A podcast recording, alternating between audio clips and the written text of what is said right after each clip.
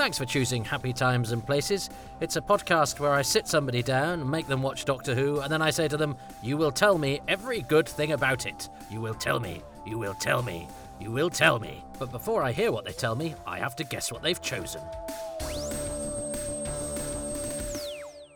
My name is David Quantick. I'm a comedy writer mostly. I write other things and I do broadcasting. The story I am nominating is Genesis of the Daleks. Well, welcome everybody to episode four of Genesis of the Daleks. Uh, if you want to raise a lot of money for charity, you can perhaps uh, run some sort of uh, sweepstake or, or or or contributory box for how many times I say cassette, um, which I've been doing with annoying regularity. Uh, it's probably one of only a list of annoying things that I do. But anyway, this is what this is. You're listening. It's your fault. Uh, I am Toby. I am going to try and accentuate the positive of every episode of Doctor Who that I watch with the help of a friend of mine, or in this case, not a friend, but a writer whose work I've long admired, uh, who has uh, come up with seven things that he likes about Genesis of the Daleks, one per episode and one bonus. So let's see what it is he likes about episode four, uh, and I'll see if what I like is the same as what he likes. Uh, and here we go. Uh, I'm paused between episodes, so I'm going to press play. You can press select episode or whatever it is that you do in three, two, one. And there we go. Um, so, uh, David chose uh, Davros last week. I, cho- I mean, that just, I mean, there's things I could have chosen without even thinking about it. Something Nyder does or Nyder himself will have to be. I mean, the fact that you could choose. I mean, Tom Baker is on such great form. David's already chosen Harry Sullivan. Elizabeth Sladen is fantastic in, in this as well. I love the way that oh, there's a bit where he greets them in the cave and she goes oh when they when they hug. I love that bit. Um, she's full of lovely, lovely, nice little touches. There's so much of this. It's a it's a grim story of genocide uh, in which the doctor doesn't actually win. Lots of good people die, uh, and the environment is a pretty grim and unforgiving one. And yet, for me, it is comfort. I once, uh, isn't it odd how we are, you know, fair, fairy tales that we read, we are comforted by by containable violence. That must, because we're not. I mean, I'm not. I'm not turned on by the violence of this, although I do get, I do get a rush from the from the drama and actually the, yeah. Then I suppose the nastier it is, the more of a kick I get. So maybe I do get turned on by the violence, but I'm not a, I'm not a violent person. Uh, I find real life violence extremely distasteful and distressing. Um, so it must be that it is that it is containable. Um, that we have, you know, we all, I suppose we all have v- violent urges um, that that kick in when we try to protect our own. You know, yeah, I I could be violent to protect my children or my loved ones. Uh, so I think we all have it within us. So it's interesting when we watch it. What, what is the how? And, and, I find it extraordinary that I grew up on war films, uh, and now I look back at that and, and go. And, and, I mentioned the Commando magazines and things like that. The people being entertained by those movies were very often the people that lived through it. I mean, my granddad. I remember talking to him about the war, you know, and the way that. Uh, bloody child does. Oh, that's very clever because the takeoff was actually done by the, the camera moving there. That was a, a neat little trick. Uh, bit of stock footage there, we'll forgive that. Um, and I stupidly say to my granddad, you know, did you ever kill anybody? Oh, and he just, you know, shrugged it off. Went, well, you know, wouldn't wouldn't talk about it. Um, that's the cliffhanger. I left Harry and Sarah in there. Um, and actually, I think the explosions were maybe slightly different on the cassette. Um, uh, but that's very well done. Well done, Tom Georgeson, looking up because they're underground in a sort of bank bunker situation.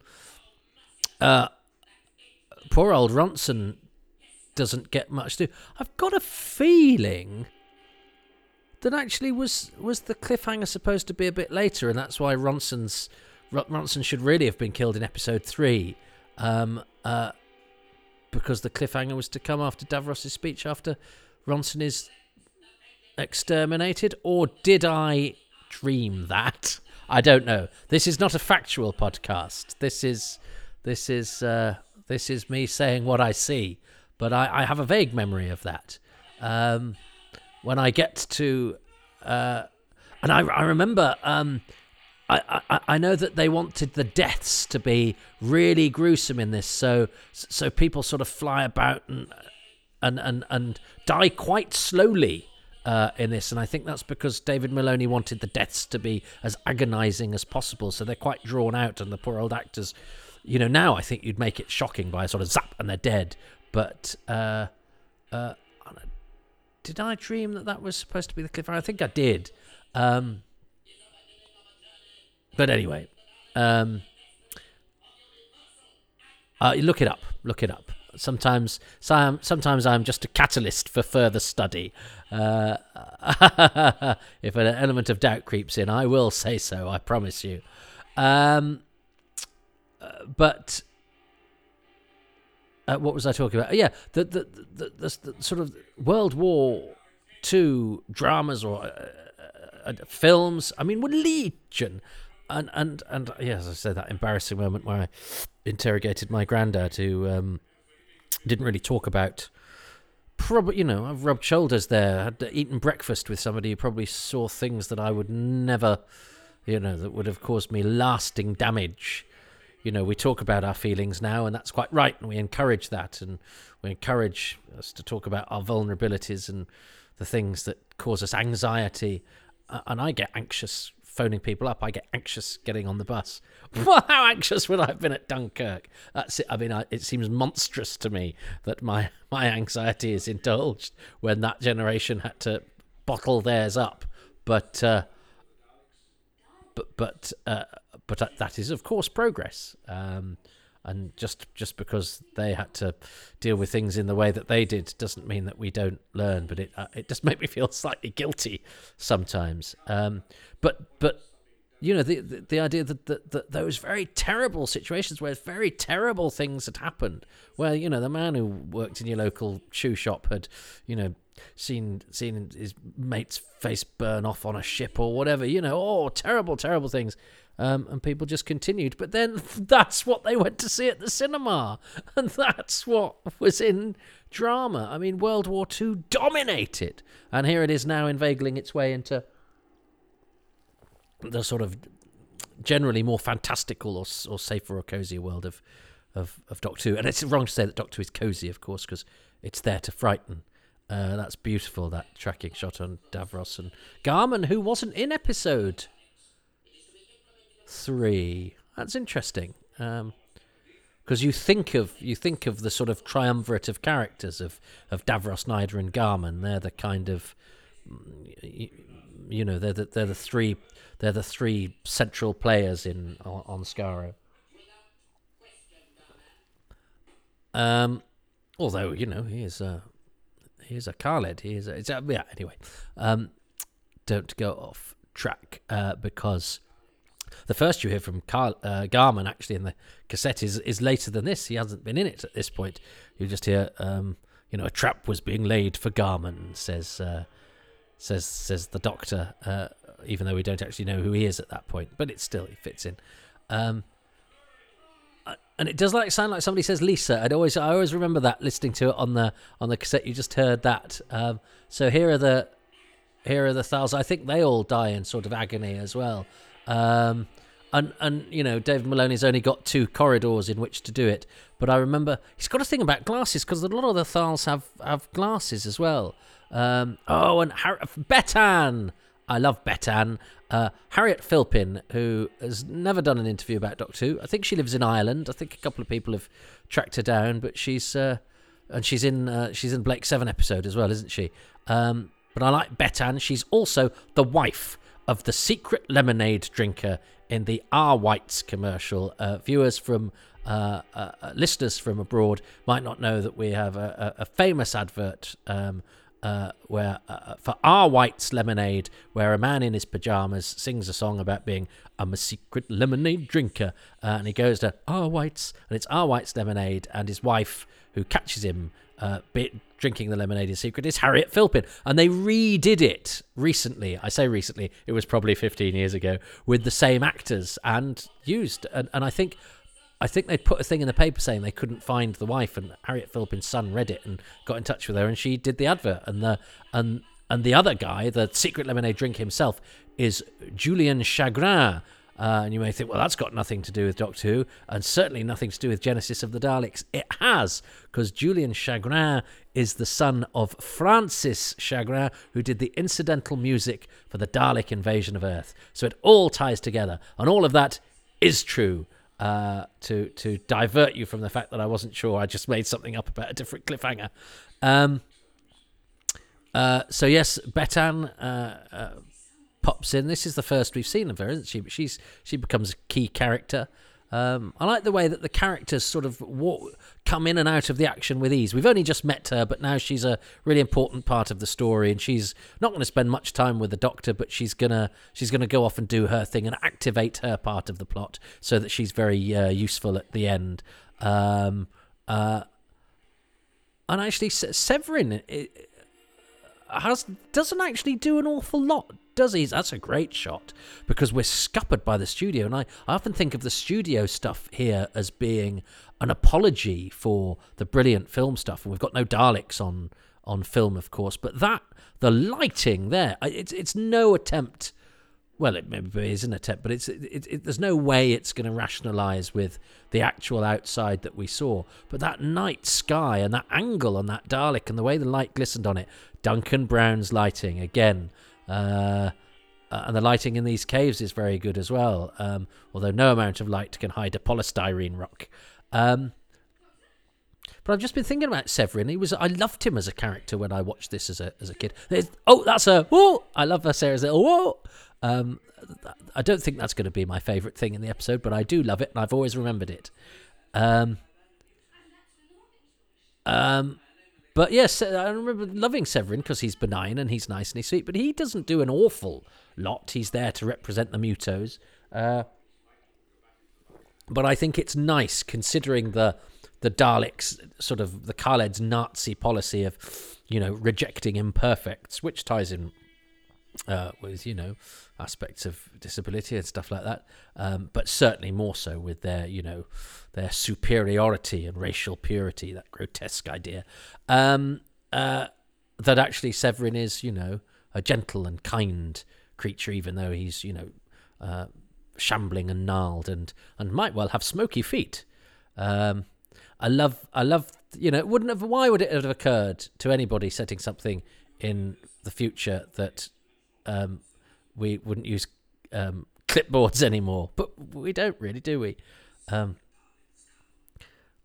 uh, and I like the character of Kavell uh, here, played by Tom Georgeson. I remember reading the book, going, I really like this Kavell guy, and he's not on the cassette. Uh, but it turns out he is, and that's quite controversial. It's not controversial. It's just got a trivial cast fact that has always slightly bothered me that I will, I'm sure, bore you with when we get to it. Um, uh, he's uh, he's he's he's got a he's got a sort of gentle quality, Garman. He's good casting. Uh, Dennis Chinnery, N- not as good casting as Peter Miles, though, who is just perfect. What always amuses me about Peter Miles is that, uh, although obviously neither is wearing a wig, so it's uh, it's it's not. But I, I I love it on the Doctor of the Silurians DVD where Peter Miles in the documentary uh, you know, recorded in the present day, has more hair than Peter Miles in the clips from 30 years previously. Um, although that's very sad. And I talk as a bald man myself. Do you know what I mean? I'm a balding man. I'm clinging on to my last bits of hair for dear life. But I've. Uh, and, oh, and uh, and uh, I, th- I, think Stephen Yardley's uh, on the on the uh, his hair's on the last gasp of uh, clinging to his head by the time he comes back to Doctor Who in Vengeance on Varos as Arak, uh, having been. Uh, had he been Ken Masters by that point? Don't know, don't care. Um, thank you. uh, yeah, I love Sarah. I do love Sarah. I wanted to marry Elizabeth Sladen or Sarah Jane Smith or both. Um, and I think she's got such a lovely quality.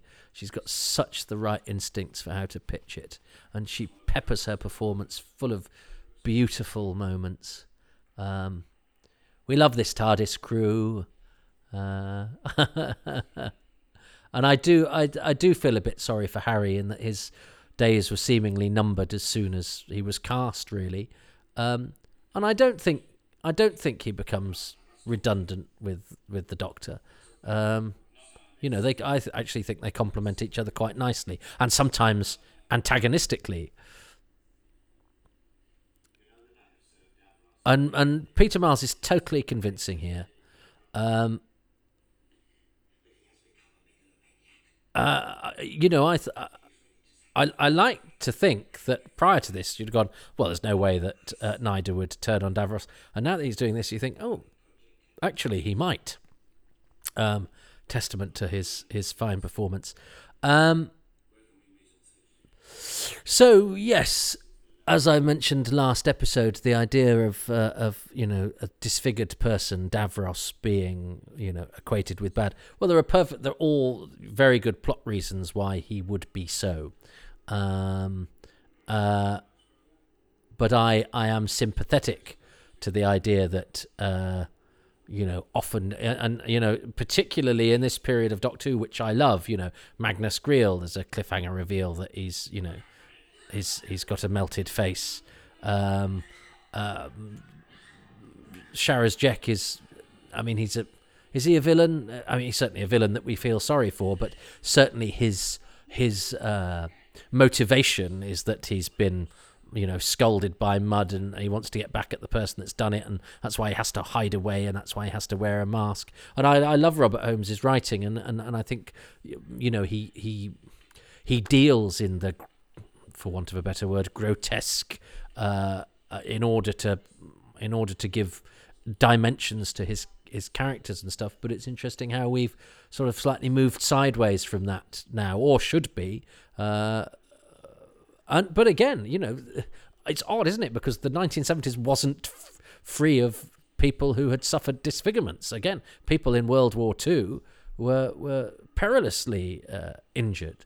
Um, but I know, you know, but we know also that disabled people were, were hidden away and not represented, which is why I still find it a bit. I do find it bizarre. Um, there was a there was a children's BBC presenter who had you know who had a uh, she's called Carrie somebody, um, and you know she's got an, a, a disability with her arm that means it's it's shorter. And there were complaints, parents complaining that their children were being what exposed to somebody who looks a bit different. I find, and I find the idea that people would complain about that, even if they thought it, but to actually complain about it and behave like the wounded party. But anyway, um, I I love this scene. Is a glorious glorious scene because it has two of the best lines ever, and they both come from Peter Miles. There's also on the cassette Paching Pound um, when when uh, Garman gets knocked out. It's like there's a sort of squeal. Um, but is it a squeak from his boot? I don't know, but there's certainly a sort of. Um, but he's going to say three people now Carville, Frenton, and Parin. Never meet Frenton and Parin. Poor old Carville is. A, Thank you. That's what I wanted to know. I love that line.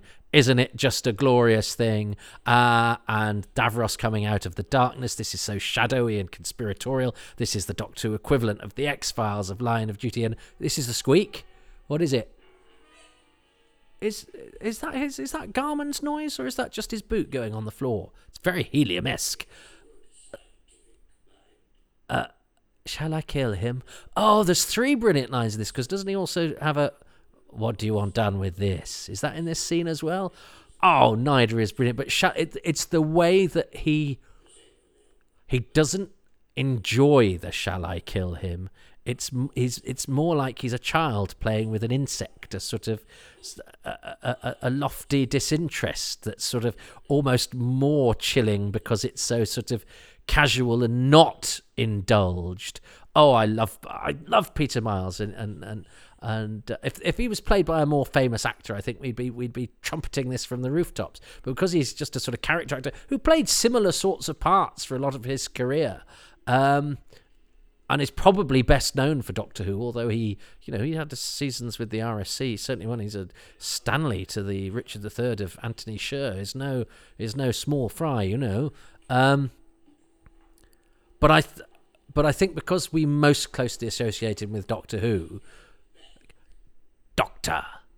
Uh, ah, no, he says welcome back, and then on the cassette he also says Doctor, but I think they must have lifted Doctor from another scene because, of course, on audio we can't see that that's the Doctor. So it's welcome back, Doctor, and it says yeah, and it just sounds like oh they're fading out of the scene or whatever, but it's because the Doctor is from somewhere else. Uh, I'm so sorry if you're listening to this podcast and you've never heard the Genesis of the Daleks cassette, or it's also on vinyl. So uh, it's. Um, I oh Davros is so good, and yes, I li- like the idea that he's you know he's like oh yeah I can I can buy I can buy a story, uh, and also I like the idea that he go- that he's so proud of his Daleks, um, and the fact that he and the Doctor can make the same observations but from from totally different perspectives. The Doctor's saying making make them a force for good, and he's going well they are a force for good. We just have we just have different ways of different visions of what is good. Um uh and and and, and you know it's good writing that actually both both sides have utterly plausible motivation. And they're both great intellects. Um uh and and and I mean I know that the, the doctor is is is is a lofty alien, but he has the qualities that make us human. What mistakes do they make? I, I, I, I like when he gets interrogatory, he becomes all Daleki, and Baker's vicious uh, riposte, his his stubbornness is is uh, is is is suffused with venom uh, there's there's a there's a venomous streak to the Doctor. that Forget, yeah, the quiet danger that Rob Shearman talks about, but uh, the data, the danger isn't always quiet. You are afflicted with a conscience. Now, some some of that writing, to you know, we could Davros could just go for out and out villain, and I and I think that the texture that he's given is is to the serial's credit. Um, but I like, I also, but I like these um, these these these outside characters that again the six the six episodes affords us, but but we like them. They're nicely played.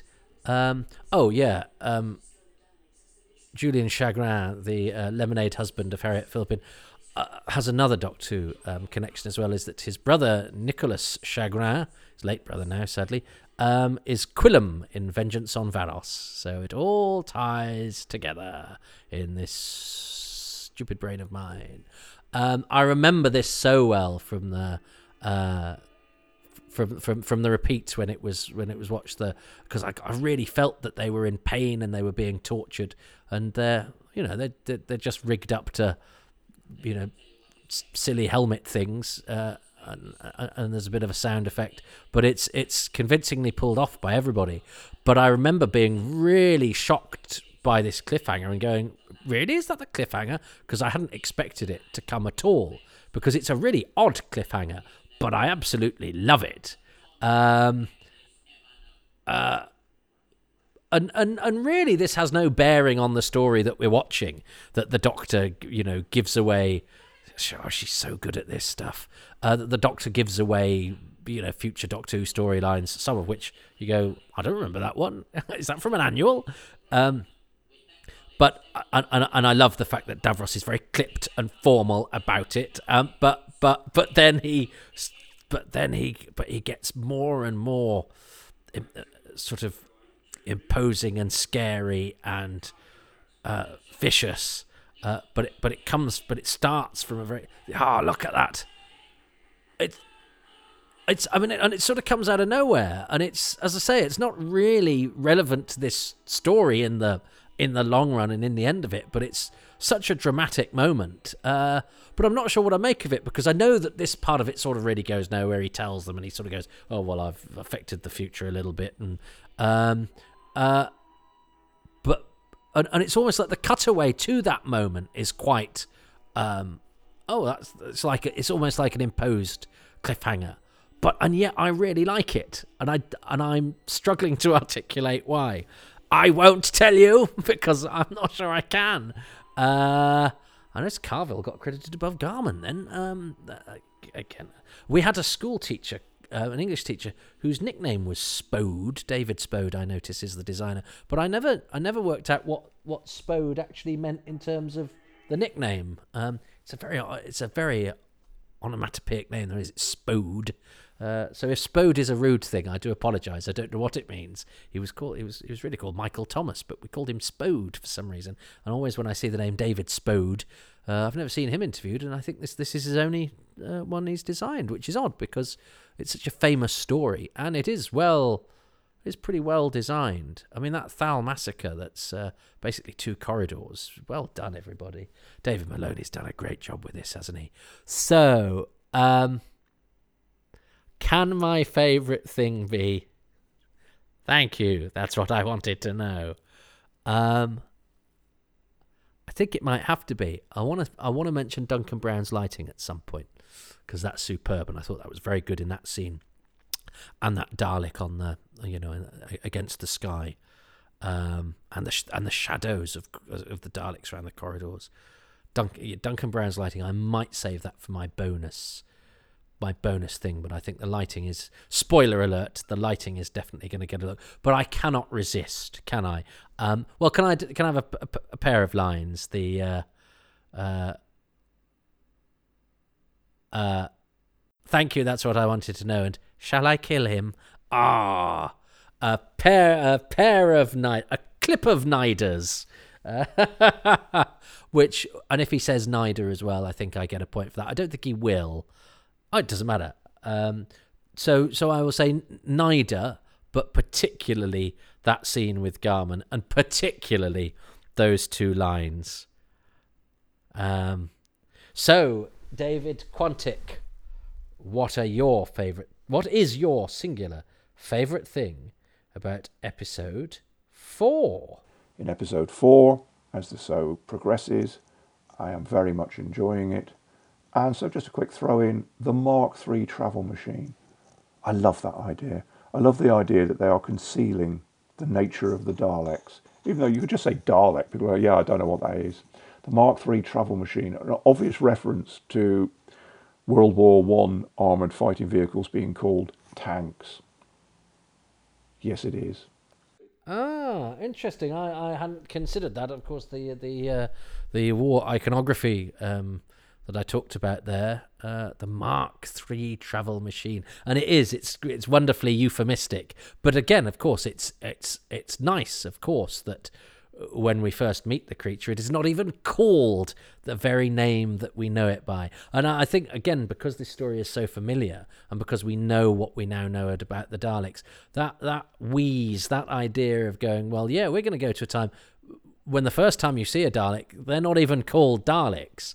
Again, I think it perhaps would have helped if it, if, they'd been able to, you know, have a much more primitive model. They could have had a lot of fun with that and actually spread the story over a few weeks or months where the, the you know the different the different models come out. But there's no way that would that would really be possible under these circumstances. Stories weren't told particularly in that way at, at Doctor Who at that time. Uh, I think you'd struggle to do it now, but. Um, uh, but that but that is a nod to that. The idea that these are these are pre-Dalek Daleks, and that of course adds to the inexorable uh, sort of uh, doom-laden outcome of this, because the Daleks do prosper. This is a this is where the Daleks had a chance to not exist, and that's that's you know we don't really we've never had that in Doctor Who before which is why it's such a great idea for a story. And isn't Genesis a brilliant word as well? Such an evocative and and uh, uh, portentous, uh, and of course it's got biblical uh, uh, dimensions to it, which of course makes it seem so much more impressive. But we're at a point, the only point, where the Daleks' existence could be, there would be no such thing as Daleks. Uh, oh, this is so good. I'm loving this. I'm supposed to be going to bed. Can I do another episode of Genesis of the Daleks? I don't know. I don't know. I'm going to decide after I've uh, said goodbye. But uh, uh, I appreciate David uh, David Quantick's uh, input there. So I will say to you, David, thank you. That's what I wanted to know. Until next time. You'll find. I think you'll find. I had an itch and I had to scratch it, and yes, I was right. Uh, the cliffhanger to part three was originally when Davros says the ultimate conqueror of the universe, the Dalek. Uh, so that was supposed to be the cliffhanger, but it was altered for timing reasons. And yeah, it says here shamelessly plug anything you have coming up or your online presence. Well, I'm on Twitter, and on Twitter I'll be talking about my forthcoming quiz book, Quantick's Quite Difficult Quiz Book, which contains, I hope, many, many Doctor Who related rounds, including Doctor Who villain or musical instrument. I'm sure you can guess the crossover there. Thank you, Toby. Thank you, everyone. Thank you so much for listening to Happy Times and Places, which is presented by me, Toby Hadoke. My special guest this time around is David Quantick, who can be found on Twitter at Quantick, and his quiz book is out around about the time that you're listening to this. Check it out. These podcasts are only possible thanks to the kindness of patrons, who include John McClay, Rossa McPhillips, Stuart Mitchell, Nathan Moore, Matthew Newton, Dave Owen, Melvin Pena, Keith Pirry, Jonathan Potter, Dylan Reese, John Rivers, Jim Sangster, Matt Sawyer, Keith Say, Neil Tate, Nick Tedston, Nick Temple, Sabrina Tirabassi, Reynard Toombs, Apollo C. Vermouth, Gary Wales, Adam Westwood, Rich Wiggins, Michael Williams, Andrew Willis, and Stephen White. The music for these podcasts is by Dave Gates, and the podcast artwork is by Dylan Patterson.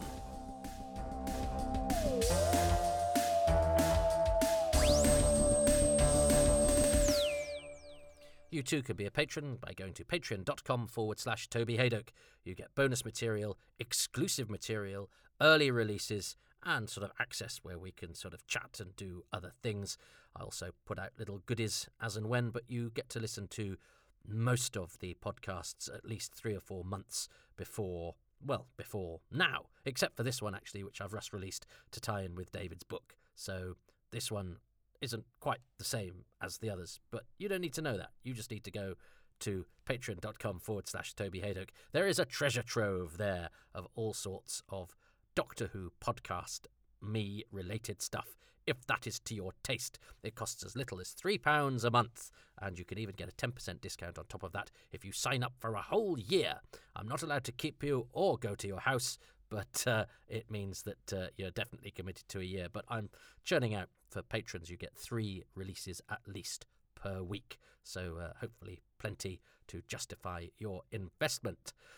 If you can't do the monthly thing or don't want to, that's fine. Ko-fi.com forward slash Toby Hadoke is uh, a place where you can do a sort of one off donation if you're feeling generous or you particularly like something that I've done, or I just look and sound particularly hungry or needy.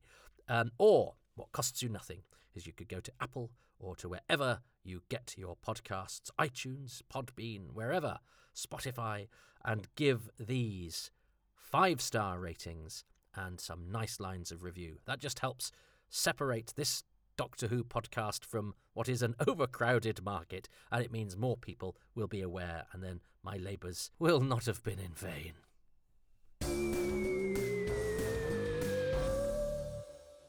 I also do comedy where sometimes I don't mention Doctor Who at all, but people still seem to like it, you know. I'm not just I'm not all just TARDISes and Daleks and Pat Gormans. Um, so if you want a bit of that, you can go to XS Malarkey Comedy Club in Manchester every Tuesday at 8 p.m. Uh, XS Malarkey. Search for it online and you'll find the website with details of upcoming shows. Or you could go to twitch.tv forward slash xsmalarkey because Manchester is at a specific geographical, loca- ge- geographical location. But XS Malarkey is not because we do a monthly online show, 8 pm on twitch.tv forward slash XS Malarkey, uh, which is absolutely free, although we do ask for donations for those of you that can. And you get me and at least three comics from the international circuit doing our stuff in a very good natured show. Uh, and it might expose you to some comedians you've not seen before, or it will give you access to some internationally renowned comedians who don't normally do such cheap or free gigs because um, people like doing ours because it's a nice place to be. It is a happy time and place, and it's available to you from the comfort of your own home.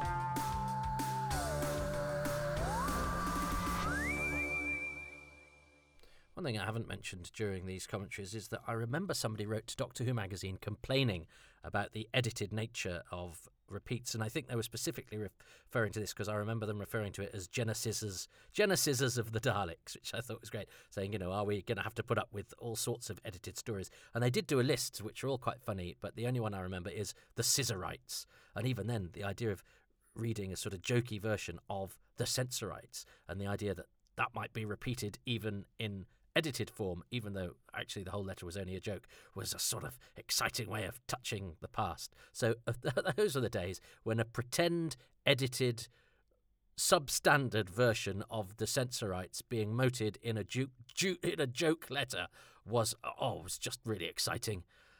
We we really were trying desperately to get back to the past, weren't we? was it ever thus? But top marks to whoever it was who corresponded with Doctor Who magazine and uh, coined the title Genesises of the Daleks. That's, I like it. It was a while ago now, so they might be a hundred years old.